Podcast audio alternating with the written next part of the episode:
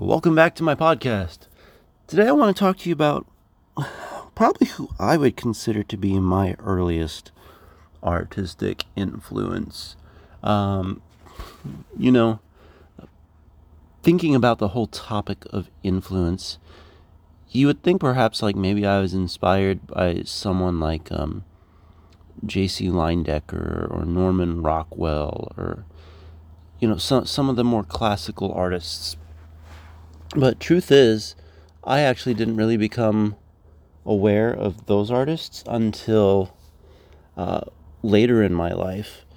For me, at the earliest stages, what I thought was cool uh, was where I started looking first at artists.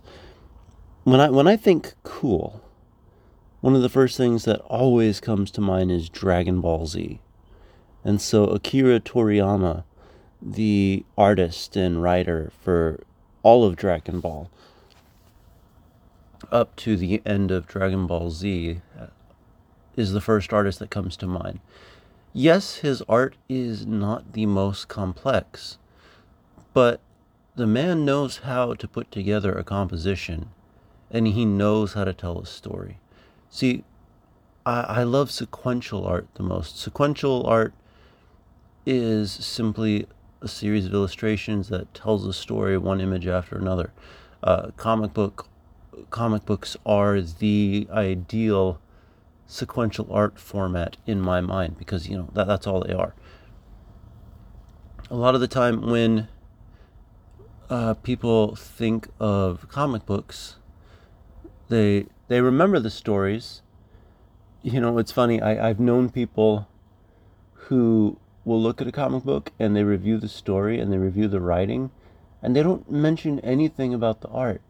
And yet, I would say two thirds of the story are told through the art, through the words that are not written. In comics, generally, what is written is simply script, uh, just you know the things that people say. There, there's nothing written like, um, at least at the end the actual comic that people see in front of them. You, you don't get something like he slowly crept towards the door while cool breath proceeded uh, through his mouth and out his nostrils. That that's not that's that's the way novels are, but comic books you get that through the art. And so when I see an artist who portrays a lot of stuff like that in a way that feels very natural to me, that's what I am drawn to. They don't even have to. By natural, I don't mean like photorealistic.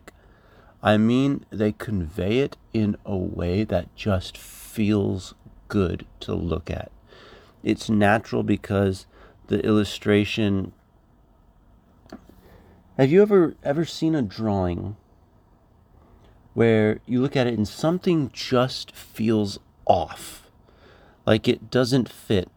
And I'm not talking about like an alien or, you know, um, something that just normally wouldn't be there because it doesn't exist. I'm talking about like even in a science fiction image, a properly crafted image, everything should look like it belongs, like it's a natural part of that scenery, that that that world. Uh, but you might look at a drawing sometimes and you'll see something that it just feels so out of place. I think the Mad magazine covers. I, I never really read the magazine, but I've seen a handful of the covers, and I seem to recall that that's kind of the intent that they had behind them. They they meant to, they they wanted to draw uh, your attention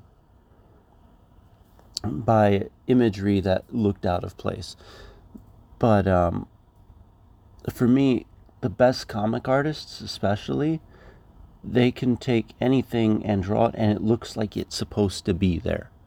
Um, whether it's like Superman fighting an alien or, um, you know, a planet with green trees uh, or blue trees or like green water, um, purple trees and red water just it doesn't really matter if the artist can draw it in a way that feels natural to me that is exceptional Now, Akira Toriyama worked in black and white. He, he was a mangaka. He, he could watercolor images, and he would on occasion, but the majority of his art was in black and white because that was the format that he used to tell his stories. And when you work in black and white like that, you become very heavily reliant on the quality of your line work to tell the stories. He did not use a lot of screen tones. That's not to say he never used them, but he didn't use a lot of them. You'll see other uh, com- comic artists, especially manga artists, they'll have a lot of gray in their work provided by screen tones. Akira Toriyama didn't use a lot. He, he used black and he used white. And I enjoy that because to me, if you can communicate something really well in just black and white, it shows how well you understand form and shape and what you're creating. And he, the man was good at it. Like I can I can even hear just thinking about it. I have images that come to mind, just ones that stood out from my read throughs of Dragon Ball. I've read through them at least a couple times. I um at one point I decided I wanted to create my own Dragon Ball character. And so I created a character named Genko, uh, G E N K O. He was a Saiyan from the future that was being destroyed by a futuristic version of Cell. I um, don't remember the exact science. It wasn't the same cell that existed in the original Dragon Ball. It was a um, like a newer. So Cell Cell was an android. He was a biological android, and so he this was a newer android modeled after the original one. But it was like I believe I called him Cell three thousand because it was supposed to be like three thousand years in the future.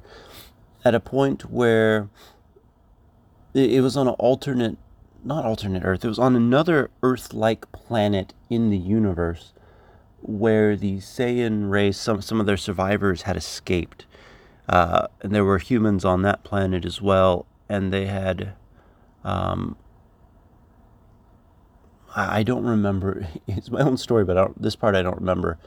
They either wiped out most of the human race and then started breeding with what was left to produce a like thoroughly um, mixed Saiyan human hybrid race, or they simply mingled with the humans that were there and eventually, like their blood was, their genetics were strong enough that they kind of overwrote human genetics as they continued to uh, procreate over time. I don't remember. But the point is, Genko was one of these Saiyans. And in a last ditch effort to save their world, Genko's father, who was a quantum physicist, created a time machine and took his pregnant wife to the past, where she delivered her son, and they essentially put him in the hands of Goku and Chi Chi and said, Please turn him into a warrior so that he can save our future. And then they, the mom and the dad went back to the future, and Genko was raised as Gohan's brother. Uh, pretty much, they, they brought him the same day Gohan was born. Uh, yeah, and so th- there's some birth complications, and they, they, they have to do some kind of blood transfusion with Goku. And Bulma has to do something else involving um, some kind of biochemistry that causes Genko's blood to mutate into a um, different type of Saiyan, like the first of his kind, uh, with came with its own Super Saiyan transformations and things like that, uh, derivatives of the normal ones. And you know, being a, a, er, a er, young teenager, uh, you want to be the strongest, the mo- the most powerful. So I created a character who had like was stronger than anyone else and didn't really have any weaknesses and he was so cool. And then as I got older, I realized that's not even how Akira Toriyama made his characters. his characters always struggled to win. They weren't the strongest, and that's part of. I mean, they they were ridiculously strong, but there was all there was always an enemy stronger that they had to work their way up to. And so, for me, Akira Toriyama was both an inspiration for my art, but he also got my imagination flowing about creating heroes, creating worlds, creating the characters that live in them. He started and and in that process he got me looking at myself like what do I really want out of life? And I knew I wanted to do comic books, but like I've mentioned before, I would talk myself out of it because it's like, well, there's no money in comics. Comic books are starving artists. And, you know, I do wish that I had embraced my artistic side more but I'm not going to beat myself up over it. My um I am where I am and I like a lot of stuff about where I am in my life. My art style is still very geometric, very boxy in a lot of ways, which is something I got from my studying of Akira Toriyama's art. but to this day, I favor not using screen tones or if I do, I use them very almost like just as one flat tone. I don't do like multiple levels of gray. I just I'll use it like as a background or something to make my, uh, the the black and white arts stand out and make it pop more. Um, I, I love just doing the black and white, which is why the comic book I'm working on right now is black and white because that's my favorite format. But yeah, Akira Toriyama one of the biggest influences I have had, one of the ones that got the fire lit inside of me to create art. I don't know if I would have ever pursued it to the extent that I did if I hadn't started trying to mimic his style.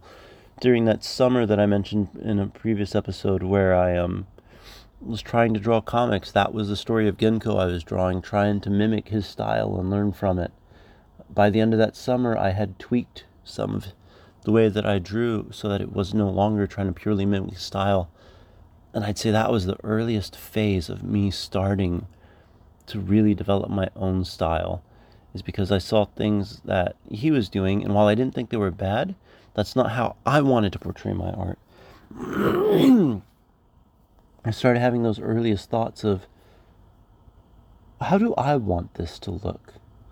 That, that that's ultimately what style is. It's intentionally communicating shapes in a way that feels good to you. So, topic that that's topic for another time. But Akira Toriyama, if you haven't uh, read any of his stories, I'd recommend checking them out. Uh, he's not for everyone. I'll, I'll say that. But um, I, I I love his stories. I think they're a lot of fun.